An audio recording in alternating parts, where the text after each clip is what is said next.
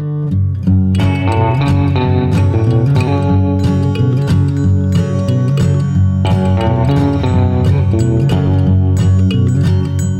everyone, to the Collect Call. This podcast is an offering of the Acts 8 moment, proclaiming resurrection in the Episcopal Church.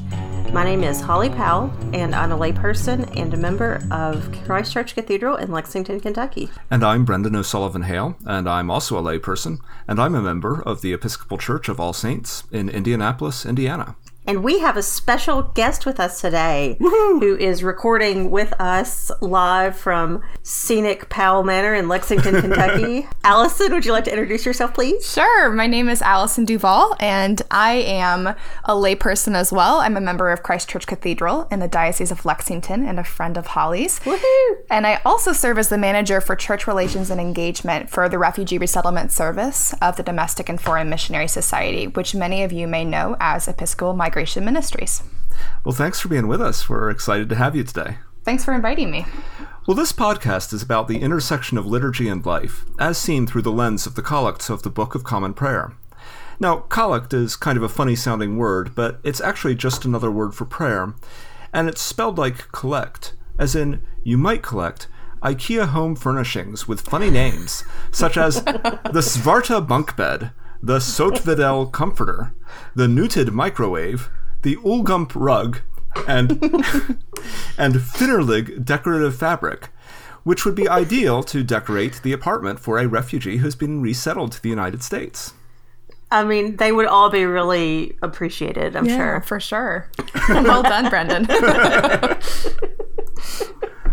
We are sitting on an IKEA table right now. We well, are. actually, not sitting on the table. We're sitting at the table. Right. Um, but it's awesome that Allison walked right in and went, "You got a new table from IKEA." the first thing I noticed. How many I don't think it had a umlauts are in your name, table's though. name? Um, let's say three. Okay.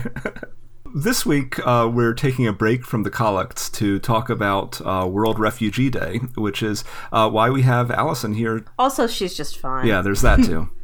World Refugee Day is coming up on June 20th. Would you tell us a little bit about what it is and how the Episcopal Church is involved? Absolutely. So, World Refugee Day was established by the United Nations High Commissioner for Refugees in 2001 with a few purposes. One was to raise awareness of the refugee crises around the globe, but also to celebrate the resilience, strength, and contributions of refugees to the communities where they live, where they've been resettled. And so, across the Episcopal Church, the Domestic and Foreign Missionary Societies Refugee Resettlement Service, Episcopal Migration Ministries, is working with our local affiliate offices, of which there are 30, to get them excited and involved in celebrating World Refugee Day. And we're also providing resources to Episcopal congregations so that congregations can pray and observe World Refugee Day on Sunday, June 21st. What we're going to do today is talk a bit about some of those liturgical resources. So, strictly speaking, we're not talking about collects today, but we thought this would be a really interesting opportunity to talk about the process of creating liturgy, uh, as well as dive a little bit deeper into what it is we're praying for here. In our show notes, you'll find a link to the resources that the um, Episcopal Migration Ministries team has put together. And you'll find these prayers for the people that we're going to be talking about, as well as three different sermon notes. And what's the difference between the three? So we're in year B, and within the year B series of readings for the Sunday closest to June 22nd, there are two tracks of readings. And so we've got sermon notes on both tracks, and they were crafted by some folks that I know listen to the podcast um, the Reverend Canon Frank Logue, the Reverend Scott Gunn, both crafted sermon notes, and then also Spencer Cantrell, who was a former member of the Young Adult Service Corps. Well, and I know both of them went to Kenya earlier this year uh, as part of the Share the Journey project. Anyway, uh, they were great to follow on Instagram. They both posted uh, really fascinating and wonderful images. The prayers of the people that we're going to be discussing today were also crafted by one of the pilgrims who went on the Share the Journey pilgrimage to Kenya and Rwanda, and her name is Elisa Stebbing. She is the outreach director at Trinity Episcopal Church in the Woodlands in the Diocese of Texas. And am I reading correctly, Allison, that she is a layperson? She is a layperson. Lay people um, writing liturgy. That's right. What will the world see next? it's 55 degrees in June. Lay people around in liturgy. I don't know what I'll tell you. And writing sermon notes. Spencer Cantrell is a layperson Ah. as well. We'll, we'll dive into the into the prayers in just a second, but I am a bit of a rubric nerd, and I want to draw everybody's attention before we read the prayers to what the rubrics say about the prayers of the people. You're allowed to use prayer forms other than the ones designated in the Book of Common Prayer, starting on page 383. But if you do that, there are still six specific things that you are supposed to pray for. And uh, this set of prayers does hit on all six. So uh, as, as we read through them, you should listen for them. But these are the things. You're supposed to pray for the universal church, its members, and its mission, the nation and all in authority, the welfare of the world, the concerns of the local community, those who suffer and those in any trouble, and the departed. Uh, so those six things are supposed to get shout outs anytime you do the prayers of the people. So just lis- listen carefully uh, for how all those concerns are woven in. Yeah, you should know. You should have known that um, our friend Scott Gunn would not participate in any project that was not rubrically appropriate. That's right. Correct. did, did I also just make the word rubric into an adverb? You did. Rubri- rubrically. Rubrically. rubrically. I'm going to use that in Scrabble. Brendan is so rubrically talented. oh no, but I um check out what I order on Amazon. what? Hold on. No! That's awesome. Wow, that is something. For those listening to the podcast, I just held up the classic volume, Prayer Book Rubrics Expanded by Byron D. Stuhlman. The classic. I mean, come on. Award winning. Yes. So let's go through the, the prayers, and, and it's a little bit longer than our normal collect, but maybe we can alternate how we read, go through and read them in alternation. I think that makes sense. Yeah. Um. So, Allison, do you want to start? Today, as we pray for the church and for the world, we remember our own sacred stories and how they call us to live in God's world, to bring forth God's dream of shalom. With all our heart and with all our mind, let us pray to our God, saying, Lord, hear us. Sovereign God, may we who are the body of Christ, the Church, embrace and welcome the immigrant, the refugee, and all who seek shelter from any danger. We lift our prayer to you. Lord, hear us. So, Allison, I've probably probably what is a very dumb question, but those of you who listen to this podcast know that that's what I'm known for. What's the difference between an immigrant and a refugee? Sure. So, refugees are a category of immigrant. Um, immigrants or migrants are anyone who has moved to a foreign country to stay for a certain length of time, and they may have moved for any number of reasons. Refugees, on the other hand, are those who are forced to move. They're forced to move on account of persecution, violence, or threat of violence or death for their religion, their race, ethnicity, their nationality, um, perhaps their political stance, or their membership in a certain pr- a particular social group. So they are d- driven from their homes by those factors. Gotcha. Thanks. And so, this first petition is that prayer for the church to pay attention to people who are in this kind of desperate need, those who are seeking shelter from any danger. And it calls us to do that as the church, and particularly recalling that the church is the body of Christ, um, containing both references to the Eucharist and to the letter to the Hebrews that identifies uh, the church as Christ's body on earth. And what I what I like about this this section is that it calls out specifically immigrants and refugees, but really all who seek shelter from any danger encompasses a wide variety of homeless people here in our own community, people who are looking for economic shelter, for physical shelter, for emotional shelter. There are a lot of different ways to provide shelter and a lot of different dangers to need shelter from. Mm-hmm. Right. The second petition is God of protection, whose son fled violence from his own home with Joseph and Mary and sought refuge in a foreign land. Hear the cries of all who suffer because of hatred, war, violence, greed, and famine. Help us to peacefully mend our divisions, that all you have created in this world may be whole. We lift our prayer to you. Lord, hear us. Lord, hear us. If you are keeping score on the rubrics, this is the prayer for the welfare of the world. So, category number three of the rubrics uh, that we are supposed to hit. And then uh, we have a biblical reference here to the episode in Matthew where Joseph, Mary, and Jesus uh, have to flee to Egypt. So, again, identifying that plight of the refugee uh, with experiences that Jesus went through. Allison, what are the most common places where people are seeking refuge currently? Like, where are people coming from? Sure. So the way that it's referred to in resettlement is caseloads. So refugee cases. The major caseloads currently are from the Democratic Republic of Congo. There are still refugees coming from Bhutan and coming from Burma. There are refugees from Somalia. Of course, um, the refugee crisis in Syria has been causing an enormous flight of people. There's over 3 million who have fled Syria now.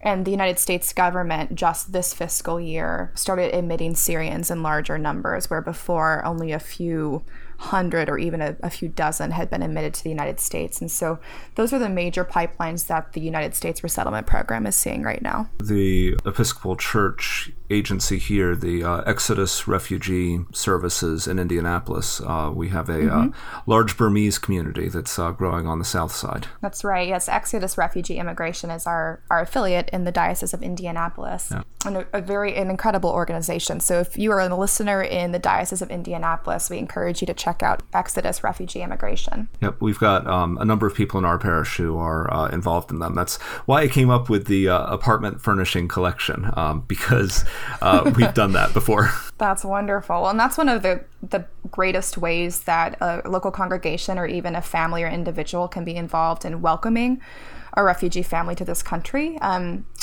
all of their needs must be provided for when, once they arrive until they become employed. And so, helping to do an apartment setup, um, assisting with, you know, practicing English conversation, assisting in an ESL class at a refugee um, resettlement affiliate, perhaps working with the children on um, mentoring them and helping them with their homework. There's so many different ways to be involved, but I'm so glad to hear that your congregation, Brendan, has has helped set up an apartment. My our congregation did that here in Lexington just a few months ago, and it was quite fun. But we didn't furnish it from IKEA because we don't have an IKEA in Indianapolis, and neither do we here in Lexington, alas. alas. The third petition.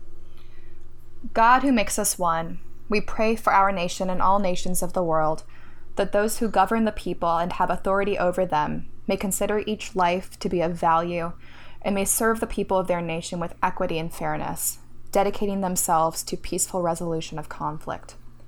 We lift our prayer to you. Lord, hear us. Lord, hear us. So, just going back to the rubrics for a second, uh, this is us praying for the nation and all in authority. I like the biblical reference to um, you know, God who makes us one. That's uh, addressing uh, some of Paul's concerns about how all are one in Christ Jesus. One thing that I thought was so powerful about this part of the prayer was the yearning for those who are in authority to be considering each life to be of value and serving with equity and fairness because it's the lack of those things, the lack of those values that have caused so many of the refugee crises. Um, so it's really kind of pinpointing the importance of us deeply considering the leaders of the countries um, all over the globe and the, the countries that are deeply conflicted over any number of issues. I, I, I, see here we're praying both for the leaders of nations who are destinations for refugees. We're also praying not only for those who are governors of the people, but also those who have authority over people, because not all oppressors are elected leaders. Uh, right, right. And I like I like that too. The next petition is Gracious God, we pray for our newest neighbors, that those families who have sought refuge from the ravages of war and violence may find not only shelter and sustenance, but also a, a loving and supportive community in which to create a new beginning with dignity. We lift our prayer to you. Lord, Lord hear us. This was one of the parts of the prayer that was most stirring for me. And I think it's for this reason. In the resettlement community, part of the work that we do is to help help communities learn to welcome refugees who are resettling there. We are intentional about using the language of neighbor, and I think that's an important distinction. Um, refugee is a legal category, it's not someone's identity, it's not who they are, it's something that happened to them.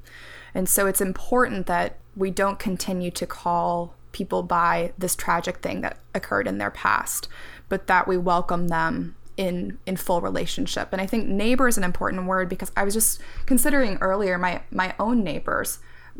Neighbors indicates a mutuality. Neighbors indicates a real relationship there. It's not a word that can be made abstract. It's not a word that can be applied to someone with whom you are not in relationship. So I loved that Elisa used that word here, and I know that it, it deeply informs my own work and makes me consider who are my neighbors and how do I um, how do I live into that relationship more fully. Yeah, I also find some power in this prayer in its uh, implicit reference to the resurrection. We're um, asking that this kind of neighborliness, this loving and supportive community, is in service of creating a new beginning. And I have to imagine that when when it's done well, the resettlement process has to feel like a whole new life for people who have been through some truly terrible circumstances. And it's really funny that all three of us found this passage particularly moving for different reasons. Because to me, uh, when I read through this the first time, that last phrase, a new beginning with dignity, just brought me right back to our baptismal vows and how um, we vow to respect the dignity of every human being and how clearly that delineation is shown in this particular phrase that doing this work isn't like an add on to our faith. It is our faith. It is what we professed and and you know continue to profess every time there's a baptism in the church. I think I forgot to mention which rubric um, this refers to. This one is responding to the rubric uh, that we pray for the concerns of the local community, and actually the uh, the next petition will actually be an extension of praying for the concerns of the local community. Oh no, it won't. It'll be pre- for those who suffer or are in any trouble. I got confused. Whatever, Brendan. Yeah. Who's up next? It's you, Holly. Loving God, there is no one that goes unnoticed in your eyes. Take into yourself all who suffer. May Christ, the wounded healer, relieve the pain of hunger of the refugee, heal the afflicted body, soothe the fears of the mind, bring peace to the soul, and be tender with the broken-hearted, that those who have endured unspeakable trials may find themselves restored in Christ. We lift our prayer to you. Lord, hear Lord, us. hear us. The language here that is speaking to me is the reference to Christ, the wounded healer. Mm-hmm. Me too. and it's it's particularly moving to me now because I, I mentioned on the show uh, a few weeks ago a uh, parishioner at my church, uh, Scott Howard, um, had died recently, and Scott, as as those of you who listened to that episode will know, um, had been one of those people who had been uh, living with HIV for many, many, many years. And so, um, as a result of that, you know, every illness known to man that could attack a compromised immune system did. Uh, and so he was in tenuous health uh, for a very long time.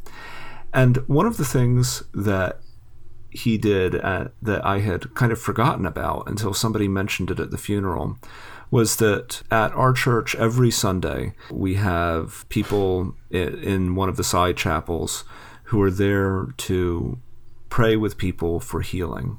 And I do that, and I, I really um, enjoy it. It's wonderful. But Scott also did that, even as he was in such difficult himself, health himself he was praying with others for their health. And it just reminds me of what you were just saying, Allison, uh, that refugee is a legal category. It is not a person.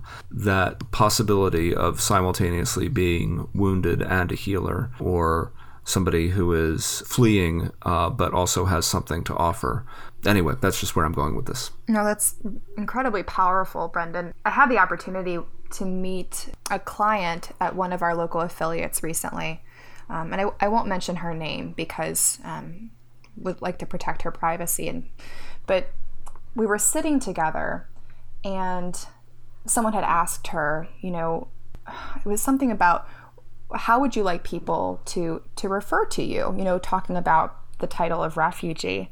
And this is a, a beautiful, strong young woman who's fluent in six languages, brilliant um, young woman who fled her country. And she, she sat and looked with these piercing eyes right at us, and she said, My name is not refugee. Mm.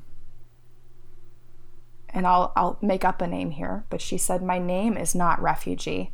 My name is Mary. Call me by my name and from so from that place of her own you know her own past experiences that there's this incredible strength and um, emotional fortitude and resilience that she is a blessing to the members of her family and her community um, so yes brendan everything that you said about kind of holding in tension our own pain but from our own pain we can also be sources of healing and compassion for one another hmm.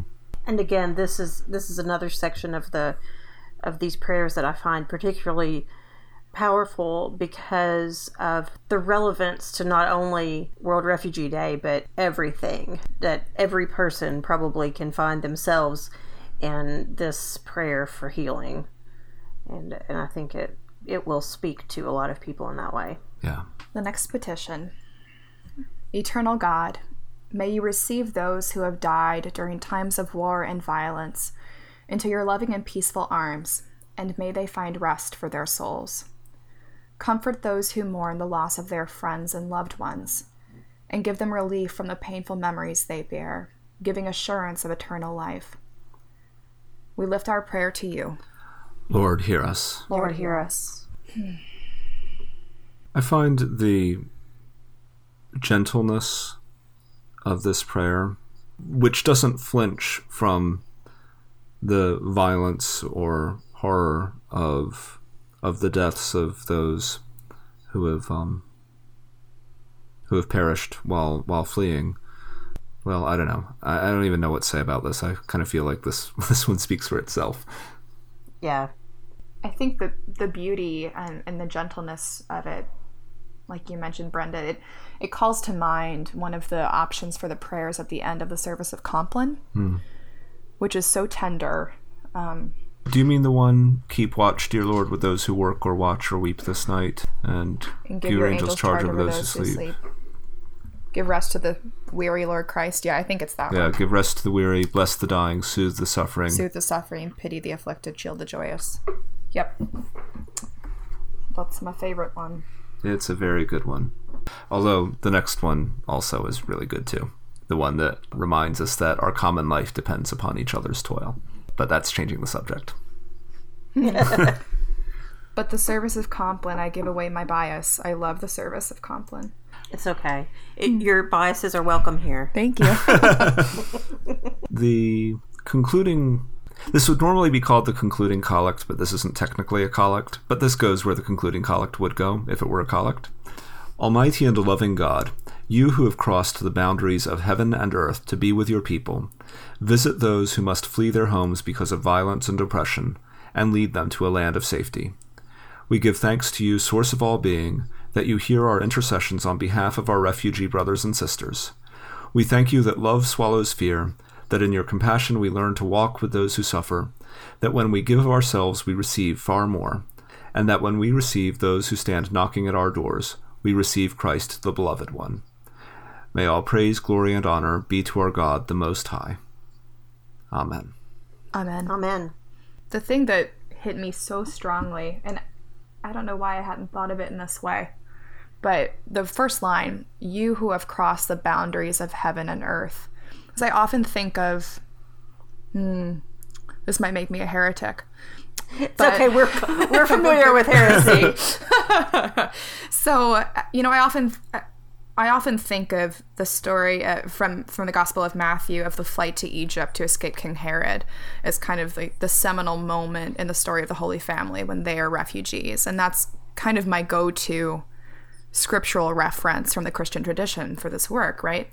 But when it comes down to the incarnation, you know, it's you who have crossed the boundaries of heaven and earth to be with us. The mere fact of the incarnation is a story of migration. And I'd never thought of it that way before until I read this prayer.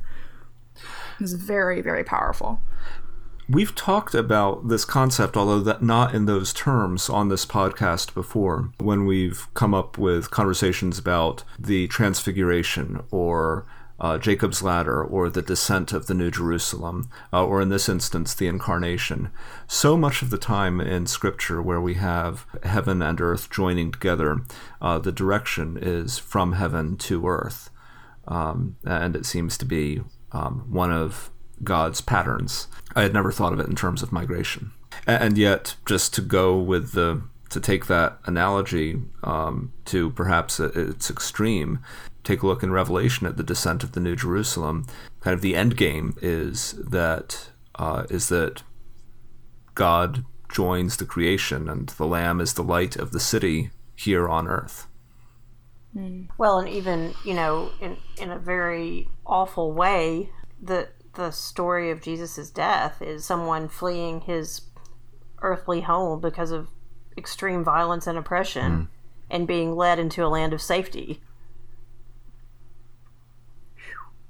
So I'm just going to say, Allison, I was a little scared when you asked us if, if, you, if we'd be interested in talking about this because it's very tricky when you're writing this kind of liturgy uh, that you, you let the particular concerns take over to an extent um, that we lose sight of the divine role in all of it. Right. And and these prayers are just incredibly well done. Um, in terms of maintaining a clarity of intention while also maintaining a really firm theological and biblical grounding. Um, it's just incredible. Anyway, so we commend these prayers to you. Yes, we do. Um, and and many thanks to Elisa who wrote them. And so, Allison, if if our listeners are as moved by this as as Brendan and I are, what can they do in their service on Sunday, June twenty first, to commemorate this? Sure. Well, we we'd love for congregations across the church to to use these prayers, um, and we hope that you find them as moving um, and as as holy as we did.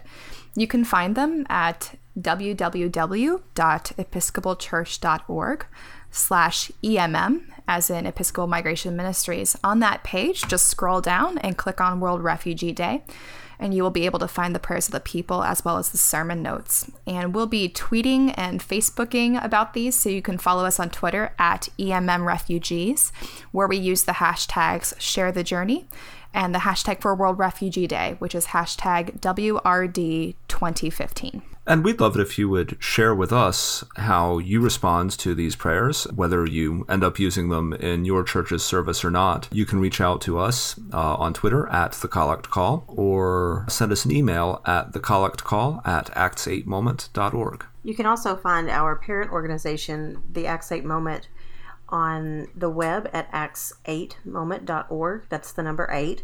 Or you can find us on Facebook at facebook.com slash acts8moment or on Twitter at acts8moment. And we'd like to remind you that the Collect Call is a member of the Via Media Collective, a network of podcasts with an Anglican sensibility. Check out our sister shows, Easter People and Padres Pods. Find out more at viamediacollective.org or on Twitter at VM Collective. And you can find me on Twitter at Allison underscore Duvall. And that's two L's in Allison and two L's in Duvall. So four L's total. Yep, four L's. Lots of L's, man. we I also have four L's in my name. Oh my gosh, Holly, that's why we're friends. I've never thought of that before. That makes so much sense. Brendan, you have three. You're close. Yeah. Uh, yeah. You did that really fast, Allison. Add those numbers, those L's up. Our music is Let All Mortal Flesh Keep Silence by Aaron DeVries, distributed under a Creative Commons license. Find more of Aaron's music at badgerland.bandcamp.com. And Allison, thank you so much for coming and recording with us. And hopefully, we can convince you to stick around and uh, record with us for next week's episode as well. I would love to. Thank you both so much. It was great to be with you. And join us next week where we, along with Allison, will be talking about the proper six. Yeah. We're back on a collect of the week for a limited engagement. Yeah, just just for a one night only kind of dealio. Yeah, it's another installment from the Reverend Dr. Massey Shepherd Jr. Fasten your seatbelts. Check plus. Let all mortal flesh keep silence, and with fear and trembling stand. Ponder nothing earthly minded, for with blessing in his hand, Christ our God to earth descended, our full homage to